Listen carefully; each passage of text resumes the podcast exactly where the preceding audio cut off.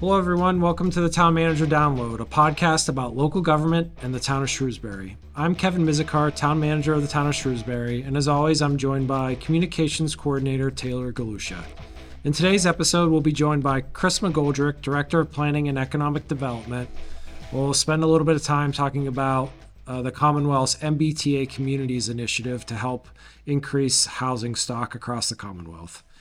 What's going on, Taylor? We are back in the new year. 2024. It's like our one year TMDL like anniversary too. Right. It's been a full year. Season two, well, well underway, and a full year of doing the podcast. That's awesome. This is episode 30, Yeah, so good for us. staying on pace. We did it. Nearly every other week. it's good. How What's was been your going first on? snow weekend? Uh, yeah, interesting. Uh, it's definitely been a while since we've had that much snow, at least according to my body after yesterday.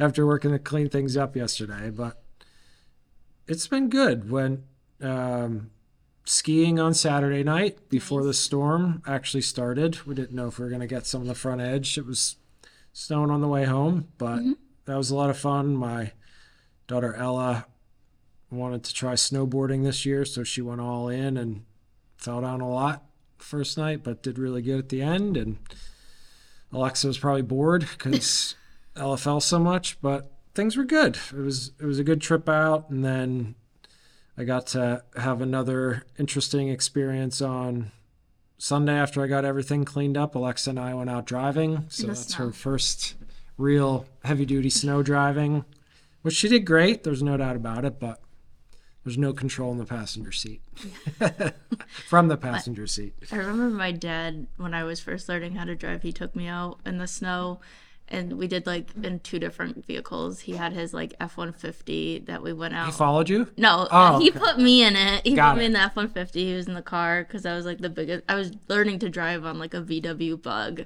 so like probably the size of like Yeah. the bed of the truck. And then he took me out in the big truck, and then he let me do donuts. But we don't tell my mom that. Okay.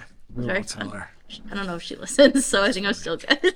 Yeah. You can't have that kind of fun in most new cars now. no, Just No. impossible. yeah. Just What have you been up to? 150. I took a week off, which was nice to kind of recoup from the holidays. My sister came home from Ireland, so we hung out. We went up to Maine, which is fun. Nice. Read my first book of the year, rereading the Started and finished in the new year. Mm-hmm. one Jan one. That's all I, I did that day. Nice. Um, What was it? Percy Jackson, the first, the Lightning Thief. There's a new TV show out on Disney Plus, so oh yeah, I, I grew that. up reading those books, so it was like fun reading it Nice. as an adult. Yeah. One one of fifty. The goal's fifty this year. I finished the book already, but I started last year. I I saw it in the Globe like top books. It was called North Woods. It's like I added that to my list. It's- It's, on my reading list. it's really interesting. It's set in Western Mass. yes. And it's about the people who lived in a in a single dwelling. It's it's interesting. Did we talk? Did we talk about? No, that? I've never talked I about talked about this with someone else. then. sharing this I added it to my list, so I'll me. read it too. We can start a book club. I'm not interested. Okay. What's up in the shrew? We have a lot of new things going on in the new year. Um, the town clerk's office, their dog licenses are open for application, so renewals and new licenses. But this year, for the first time, they'll be fully online. Um, so residents can visit the town clerk's webpage um, on the shrewsburyma.gov website and um, register their dogs online. They're also going to be doing some like in-person help sessions as well Good. um january 11th um at between 8.30 and 10.30 but they have like a whole tutorial video up on their site it's on youtube um they did a really great job trying to make it as easy as a transition as possible and from my understanding they've gotten quite a few licenses so far which is Good. good for them. Um, the senior center, we mentioned it last episode, I think, the Young Adults Helping Out Others program, Yahoo. Um, they're doing those information sessions on January 16th and the 20th. Um, it's just a new program for the town and a great way for young adults um, to help out um, older adults in the community with spring and fall cleanups. So the senior center will be doing an info session on that. And then another new program that the town is hosting is a homeowners basics, getting to know your town services, like kind of presentation forum. So we'll have representatives from um, the building inspector's office, planning, fire, water, sewer, conservation, um, assessor's office, a whole whole bunch of people Yeah. um, on January 16th at the um, police department training room at 6 p.m. Um, it's also can attend virtually as well, but yeah. they'll give kind of good information for new home- homeowners in town and whatnot. These things all could easily go unnoticed, but they're all manifestations of the strategic plan that we put in place now a year ago as well, right? So citizen centric services and providing more flexibility. Dog license is an example of that. Community engagement, uh, helping people uh, thrive and and um, things like that is like the Yahoo program, right? Like connecting seniors and young folks and uh, helping people stay in their homes, things like that. Yeah. Um, and the homeowners forum is is just great across the board engagement, uh, helping people um, understand how the government works, how the government can work for them, what their responsibilities are, uh, how various town staff think about things when they approach a building permit or what they should look for when they're buying a home. So, all educational, community engagement, prosperous things like that. Yeah, um, we act- actually just before that we recorded this, I was at our like run through or practice just to see everyone's slides and everything, and everyone seems pretty excited about it. So Good. um, I think it'll be the first. It's the first of its kind, but not the last of its kind. And we we're already brainstorming doing it for other departments. So Good. um, I think everyone seems really excited about it. and who's hosting this this one? Um, the building inspector's office. Great. So this is Patty's Patty's original idea and kind of came together. So Wonderful. and last but not least, because we'll talk about it more, we do have a survey going on for our MBT communities um, initiative in town, um, but we'll talk more about that with Chris in a little bit. Mhm. Great. Um, yeah, so let's talk about that a little bit before we bring Chris McGoldrick in uh, to join us. So we're going to talk about the MBTA Communities Initiative, which is an initiative of the Commonwealth of Massachusetts, really to to increase housing stock. Uh, we know a couple things, but we're going to, you know, we'll dive deep into it with Chris and focus our conversation there. But you know, we certainly have seen the um, price of housing continue to go up, basic supply and demand, right? There's not a lot of supply out there in the market. When that happens, the, the cost often increases. And we've really seen that if folks would go back to the first select board presentation in October, the number of home sales, the number of times homes have turned over in the last three years in Shrewsbury is is less than half of what it was. You know, from 2022 is half of what it was uh, in the prior years. Um, so nothing's moving in the market. There's not a lot of increased opportunity for new home buyers or people moving into the area. Prices are way up there. So there's a lot of challenges. And how do we get affordable housing and how do we manage the cost of those existing homes is really, I think, the centerpiece of this initiative. And it's not just a Shrewsbury; it's a state, country issue. yeah, issue. Yep. Like any, I think it's like a relatable topic of conversation, especially like people my age that Mm-hmm. are a few years out of school now looking to buy homes. Not a lot of people I know are able to buy homes right now, so it's definitely like a very permanent issue. Yeah. And one of the interesting parts in Massachusetts is then, you know, we had, um, you know, our number of people moving out of Massachusetts were greater than those moving in. And we still have this housing issue. So it's not like uh, we're a booming part of the country where, you know, where people are moving here more than they're moving away. It's actually Right. the opposite, according to uh, census data. So uh, it's a big challenge for us to face. So uh, let's bring the expert in on the matter, we'll have the Director of Planning and Economic Development, Chris McGoldrick, join us here on the Town Manager Download. All right, well, welcome, Chris. It's Thank great you. to have you here. Um, we always like to start off. We have a we have a pretty specific topic that we're going to get into. Chris is, of course, the uh, director of planning and economic development with a, a broad portfolio or broader portfolio of responsibility than we'll actually talk about today. And we can have you uh, back to talk general planning and economic development. But we have a really salient, timely uh, issue to talk about with the MBTA community zoning. But we don't want to skip the most important part with uh, allowing people to get a little bit more familiar with our local government and, and you personally. So, Chris, why don't you give us a little intro on yourself? Tell us how long you've been with the town and how did you end up in local government and specifically making it into your current position as Director of Planning and Economic Development. Thank you. Yeah, so um, you know, I, I was originally kind of right out of planning school, uh, UMass Amherst. I, I got my master's there, um, and right out of that, I was given the opportunity to to come to uh, Shrewsbury in 2016, um, and, and kind of worked with the community there as the assistant town planner. Um, worked really closely with uh, Kristen Lass uh, at that time, um, really kind of learning from the kind of conceptual parts of planning school and the, the realities of, of a planning department and how that works, um, and really work to, to learn the process that way. Um, from 2016 to 2019, I was the assistant planner. Um, I was then given an opportunity in Grafton um, to go and be the uh, director of planning there um, and did that until uh, just recently I was uh, given the opportunity to return to Shrewsbury, um, which has been um, a wonderful uh, experience to come back to a community that I kind of uh, learned the uh, learned the ropes in um, and and kind of come back as the director uh, in that position. So, uh, so you've been back with the town since November of 23, I think, right? Correct. Yep.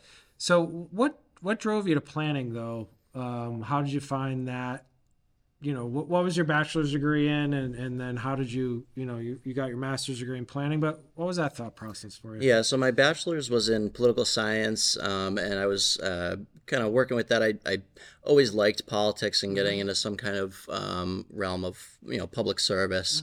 Um, it has always been a, a draw for me, um, but I was having a really kind of a struggle in uh, my bachelor's of finding like where in that realm I wanted to work uh, under, and um, I took a, a year off uh, between um, my undergrad and actually took a course in the their uh, regional planning uh, department. Uh, it was a master's course as my bachelor's, just to kind of test drive that area. Um, took it as an elective, um, and I was able to take a year off of uh, school and, and work uh, as an intern in my hometown uh, planning office. Uh, and from that, I just I really fell in love with like the planning field and and what we do. Um, I just I really see it as a boots on the ground um, kind of process where we actually are affecting change and working with uh, the public to, to develop um, the initiatives that they want to see. Um, and that's really rewarding to me to see that there is like a lot of uh, kind of results from the work that we do every day. So That's great. Yeah, we'll have to have you back and talk about the the short legacy of planning in Shrewsbury and all those things, but we'll save that because we have a lot to talk about with the MBTA communities. Um, let's just start at, at the kind of 101 level, Chris. What what what is the MBTA community zoning initiative uh, mandate uh, at the state level, and um, what's the intent behind it? Yeah, so so it's a, a state mandate that was passed. Um, I think you gave a really good introduction to it. Um, and I think the really the, the general idea uh, and the goal behind it is it's it's a piece of uh, what I think is the state's response to a lot of the national housing crisis and the state housing crisis. I know you guys talked about it's it's not just a Shrewsbury issue. This is something that's that's felt regionally, nationally, um, and you know the the increasing housing costs are always a, a discussion point. Um, what we've seen, um, you know, from our uh, evaluation, really looking at vulnerable populations, um, we have data that we've done through our normal planning process, um, evaluating um, kind of housing cost burden, but really those those vulnerable populations that we see um, through the data. It's really again that community engagement brings out those those stories that we hear, and it really is you know the first time home buyers, people who have grown up in the community and have uh, a hard time returning to it after they've graduated, uh, and also retirees, uh, people on fixed incomes um, that are unable to um, afford the costs as they they uh, rise. And it's you know obviously we want housing costs to go up. That's good for for everybody. But when they uh, grow at an exponential rate, it creates those challenges for those vulnerable populations. So developing that uh, variety of housing opportunities uh, allows people to transition out of um, kind of different uh, housing uh, opportunities into something that might be better for them, and they're able to uh, stay in the community that they've either grown up in or uh, stayed in, and it also allows us to attract uh, new residents uh, in that way uh, for similar reasons. So. Yes, I mean, I, I think everyone kind of knows and and sees and feels this problem, but how does the MBTA communities initiative try to get at or be part of that solution? What is it? What is it really asking us to do? Yeah, and at, uh, at the, the basis of it, it's really reducing the regulatory barriers to uh, development of uh, higher density housing um, and really looks to focus around uh, transit infrastructure. So that's why it's based off of the MBTA communities, really looking at the, those corridors and those communities that are a part of that uh, MBTA network. Um, uh, and, and with that infrastructure, more able to provide uh, for the higher density uh, housing uh, mm-hmm. impacts. So. So really, go uh, you know going back to supply and demand, right? So mm-hmm. the more the more houses there are, the the the lower the cost in theory should be. Um, so this is a zoning initiative, though, right? So what to what extent has the state kind of compelled or or, or um, tried to get communities to move in this direction and you know are there horizons or timelines that have been set out there for these homes to be built yeah, so it is. So it is a, a state mandate. Um, there's no uh, timeline for the actual development of the housing. There's actually no requirement for the development of the housing. Um, the requirement is for the passage of zoning that allows for um, for uh, potentially the development of that. So again, it's reducing those re- regulatory barriers um, by um, allowing only a limited site plan review for projects of this nature.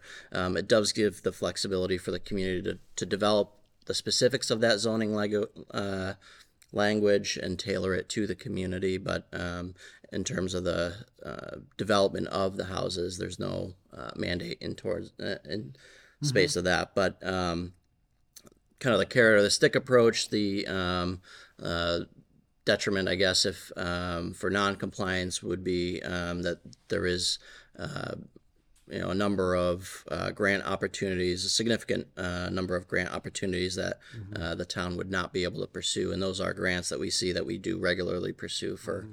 Um, our initiatives. So yeah.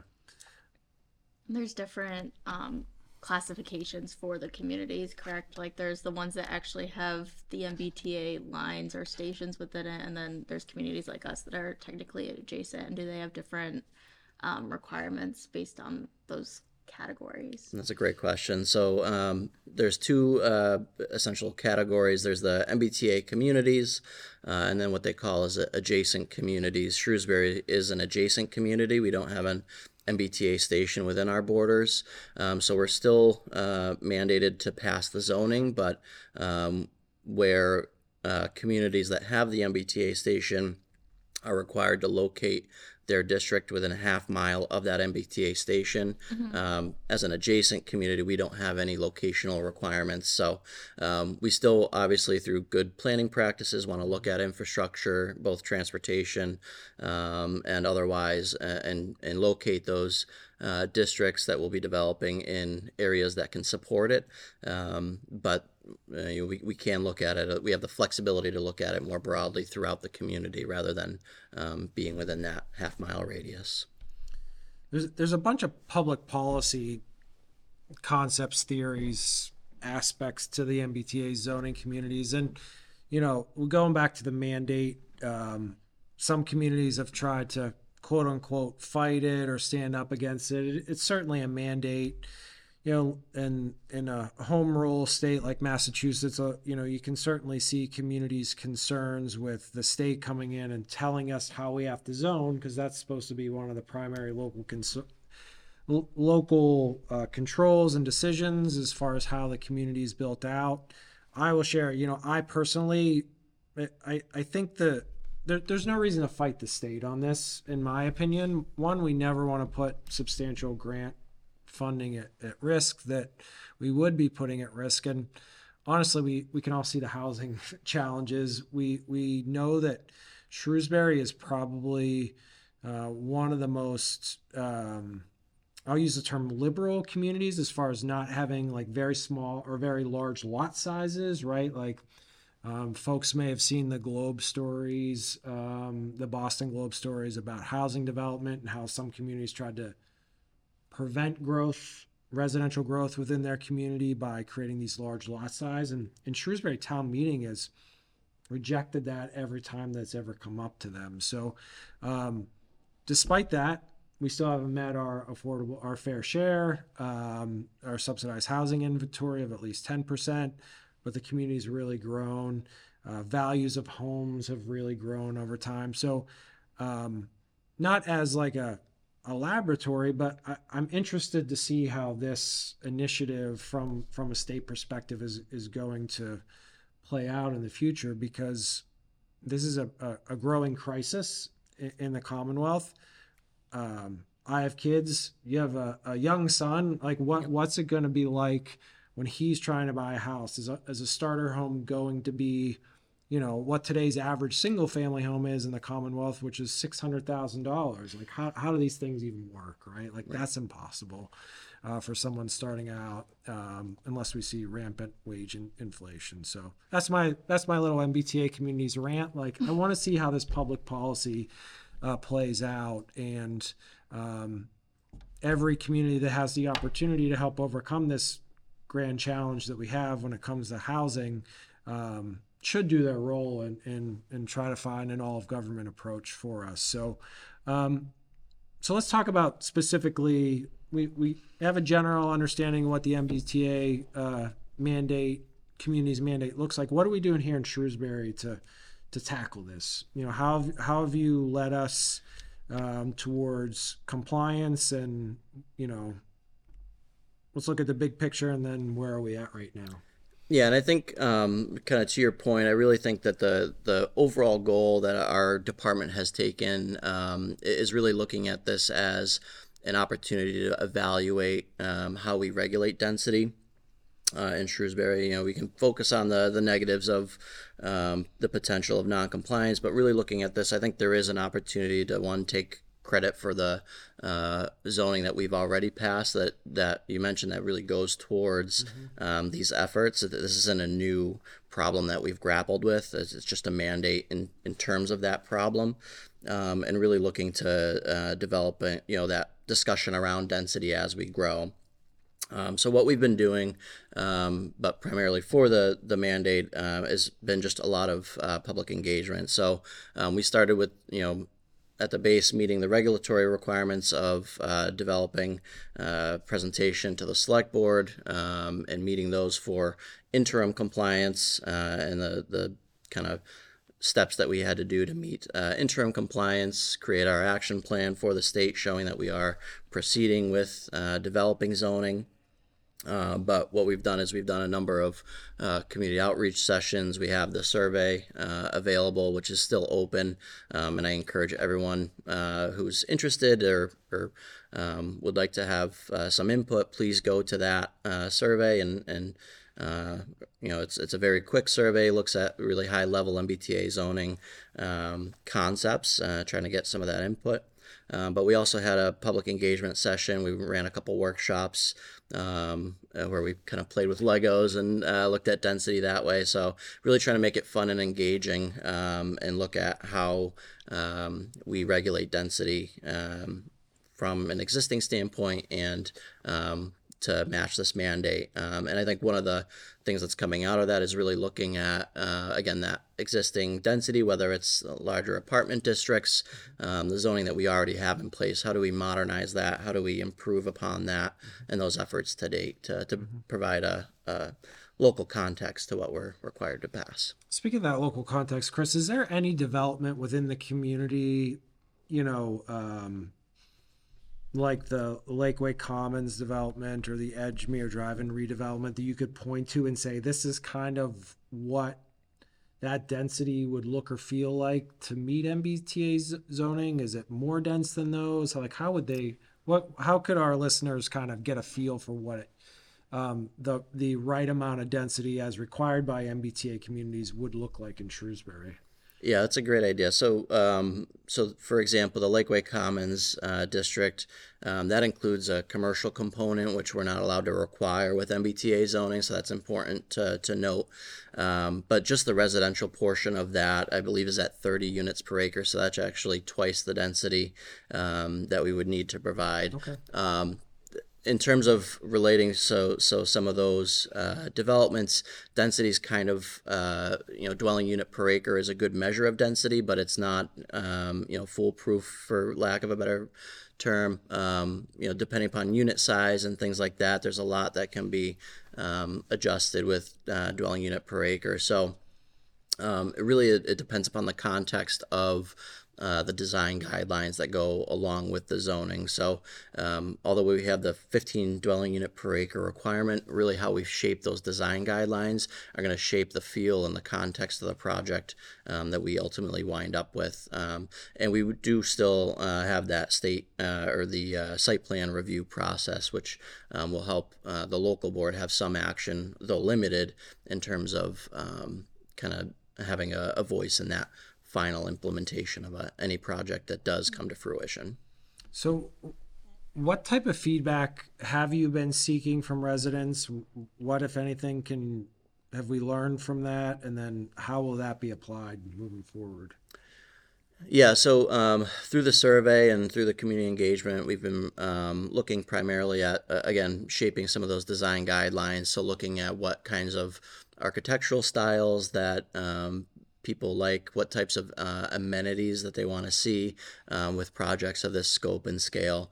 Um, what do they find is most important? Um, and then looking at um, you know some of the affordability requirements is this an opportunity uh, to pursue some of the affordability uh, restrictions that um, some of these uh, larger developments might be more conducive to developing mm-hmm. um, we've received pretty varied feedback around a lot of it um, and so we're still again through that survey we're still kind of uh, collecting some of that information um, and and we'll be happy to incorporate that in the, the mm-hmm. final regulations but this maybe isn't a fair question, but is that a miss with MBTA zoning affordability? You just mentioned it. Is there any specific affordability require like this is a zoning initiative, right? So uh, it, is there any component of this that compels affordability and what may need to be developed? So no, so it, it does remain silent uh, in terms of affordability, and there's no requirement to include uh, an affordability component in the zoning. Um, I do think that that's a, a, bit of a miss here. I think um, really the impetus for uh, a lot of this mandate uh, again is, is looking at um, how we're developing uh, housing towards uh, the housing crisis and, and housing costs. And so um, I do think in these you know these scales of projects, um, you're better able to uh, provide some of those affordability options. Um, not that you can't otherwise, but again, I think this is an opportunity um, for us to drive uh, some additional affordability uh, in town, really drive for um, units to be added to our subsidized housing inventory that gives us benefits um, from a regulatory standpoint uh, in other areas. So um, I think it's an opportunity to, to really provide um, an environment that's more conducive to that affordability and allow, again, um, you know, seniors who are looking to downsize mm-hmm. or um, you know people who are looking to, to rent or move into this community um, to have those housing options available um, and then providing that affordability restriction just allows to uh, incorporate some of that aspect into the project mm-hmm. as well i'm kind of going deep into my well of my opinion on mbta zoning which i don't really do on many topics, but uh, I mean, I so I understand driving density with housing to increase the availability of housing, but oftentimes that will only result in the development of uh, apartments and housing that will be leased. And throughout this whole beginning of, or you know, this whole episode, we've talked about affordability from the standpoint of home ownership and things like that. Is there anything associated with MBTA zonings that is going to maybe provide that opportunity for home ownership? I mean, is that within the realm of possibility of what we could see?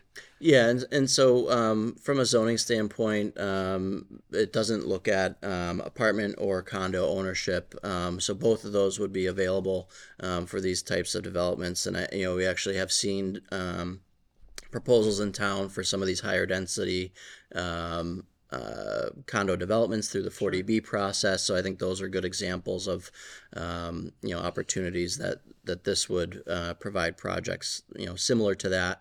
Uh, again, those probably are a larger density than what this uh, mandate is required to do. Um, but again, providing that middle housing, I, I think um, looking at um, you know, one and two family homes as well that could still be built under these regulations. We do have um, a base requirement um, for any uh, developments over five units or five new lots of 10% affordability. So um, we do have some of that existing in town. And again, this just allows us an opportunity to look at um, do we drive uh, additional affordability, whether it's condo or rental, um, for that um, these more dense projects as well. Let's just keep you on the hot hot seat and get into all the all the hot button topics. What about accessory dwelling units? Is there anything related to that in MBTA? Uh, so yeah, there's there's nothing nothing related to accessory dwelling units in MBTA. Yep. Um, we did uh, just pass in our town center zoning, um, uh, allowing for accessory dwelling units. Um, that is something that um, obviously we've been looking at from our department, um, and it's a, a, a frequent question uh, that comes up. Um, you know, a lot of times, you know, so we do. It's somewhat similar. We do allow uh, for in-law apartments in certain zoning districts. Um, that's uh, obviously a frequent question with those is when they develop them, can I resell it as a as an accessory dwelling unit? Um, and under our current regulations, we don't. Um, but that that is an opportunity we might want to look at in the future for um, expanding those accessory dwelling units and and starting with the town center district, allowing um, the definition and, and trying to be um, a little bit tactical of how we roll that out, I think is, is part of that process. So um, we haven't had any projects uh, under that new zoning as of yet. Uh, It's still a little bit um, new in its uh, implementation, but um, as we see those projects, we'll evaluate if we want to expand that out or um, change our in-law apartment uses to be a little bit more flexible or inclusive. So what's the, what's the what's the path forward here with with regards to timeline? What what targets are we trying to meet with MBTA zoning and um, what what can residents who maybe haven't been involved do to you know be part of the process from here on out? Yep. So December 2024 is the uh, the cutoff date. Um, so that is that we have to have zoning uh, in place by December 2024 um, for that uh, um, mandate or per the mandate. Okay. Um, again, we've been doing the community engagement process uh, in light of that, uh, targeting uh, for Maytown meeting to have the zoning uh, developed and, and proposed. Um, I'm, you know, we're kind of in the process of, of kind of fine tuning uh, and working through uh, the language on that, um, looking at um, probably having in March the public hearings for um, uh, planning board. Uh, obviously, that'll be discussed. Uh, the planning board process will forward that language to the ZBA. Um, hoping to have the language at least in a very draft form by February, um, so that uh, we- you know, and we'll make that public, obviously, so the community can uh, have input on that as well. So we're kind of really moving into that development phase. Things are going to start moving quickly as we move towards that Maytown meeting uh, to have that proposal. Um, and so that's why it's really important, again, to go to that survey um, and engage with our office and in the development of that language.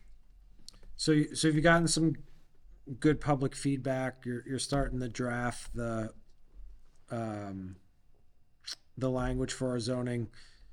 Is there when do you get to the where? Where is it going to be? Like what what phase will that come out? At, at what time in this process will folks start to understand how that looks? Yeah, and I think um, so. We've we've had some discussions. You know, the public input from that. Um, you know, our recommendation uh, from from a broad stance was looking at where the existing infrastructure is, um, and looking at where uh, existing dense development already uh, exists.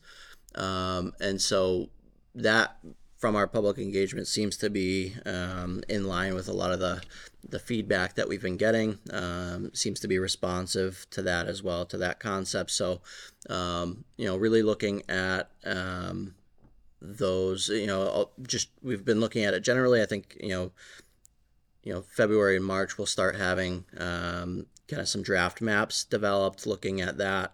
Um, we do have to. Uh, as we develop that district and develop the language part and parcel, um, there is a compliance guidelines that we have to meet, um, which is a, a, a term that's really just for an Excel spreadsheet that takes in uh, the acreage and the unit capacity that we've developed uh, and allows us to, to run a model to make sure that we are meeting that um, capacity requirement that the state has. Um, so we'll be running it through that model um, and kind of fine tuning um, that as we go. But but in general terms, really looking at um, where that existing density is, um, where there's opportunity to redevelop um, locations. Uh, again, we can put the zoning. It doesn't mean that it has to be built. Um, so finding where um, this zoning really fits for the sh- context of Shrewsbury is important for where our locations are. So. I've got a couple I- ideas of where it could go, but Sure. uh, but again, you know, we want to see where the, the Yeah, community engages that. absolutely. So, and that's been a great part of the survey is that actually has a map, and people have been uh, providing feedback via that map of uh, these are locations that they think might fit with that, and these are locations that they don't. So, again, we're still collecting and evaluating that information, but It's a fun survey to build. Yeah. We made it very visual, like through, from start to finish of like what style of house or dwelling unit would you like to see? Like what density? Like this is what a mid-rise looks like. This is what townhomes or row homes look like. So I think it um, is very approachable for any resident to kind of go in and How has participation been? very good. Good. I Yeah, the we've- first three days we had 50 responses on the survey, and it's only gone up from there. So Good.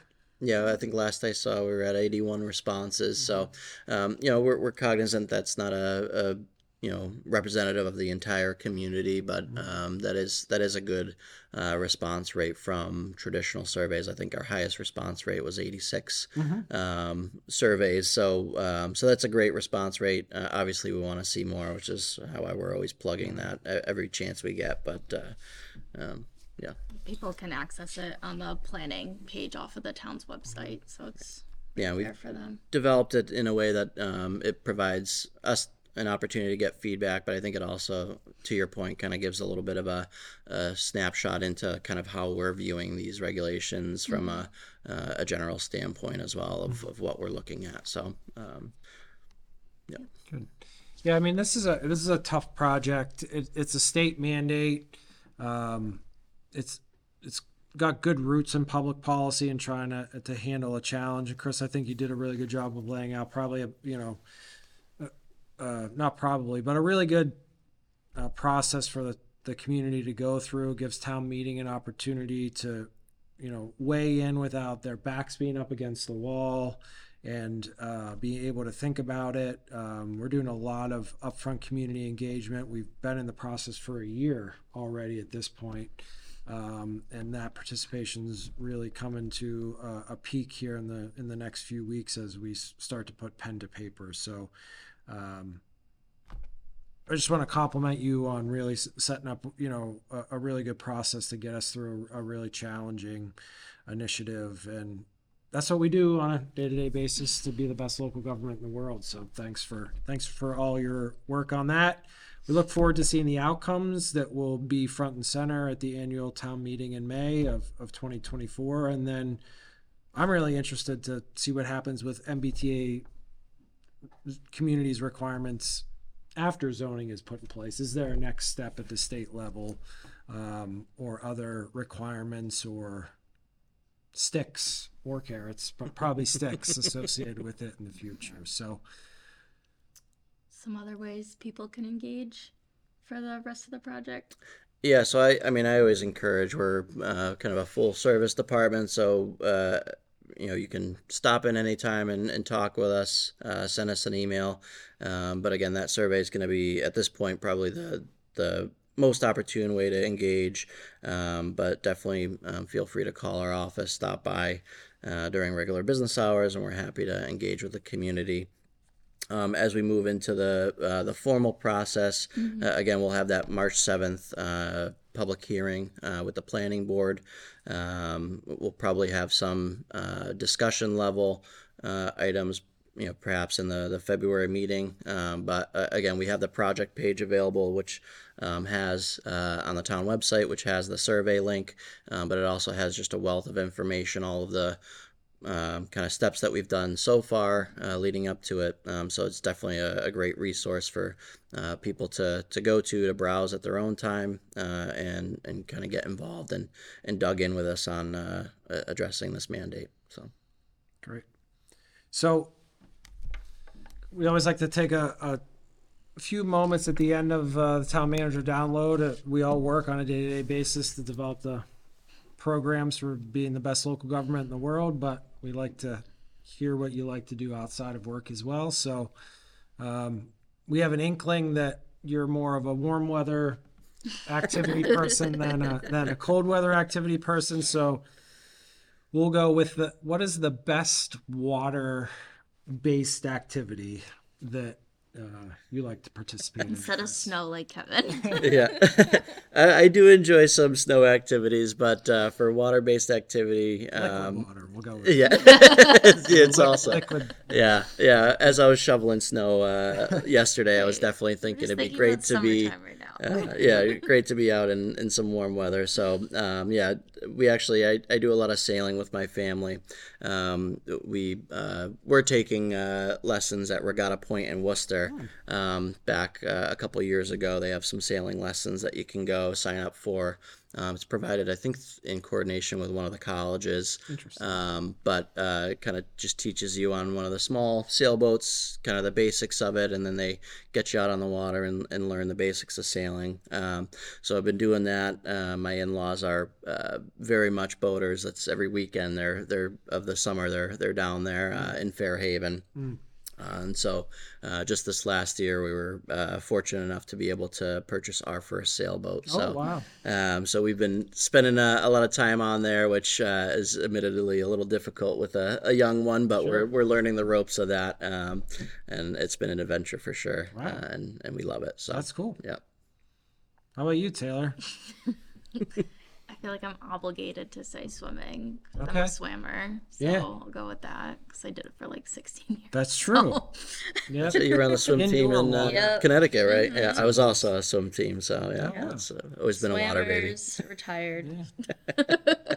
nice well that's awesome Good Do deal. you like to water ski?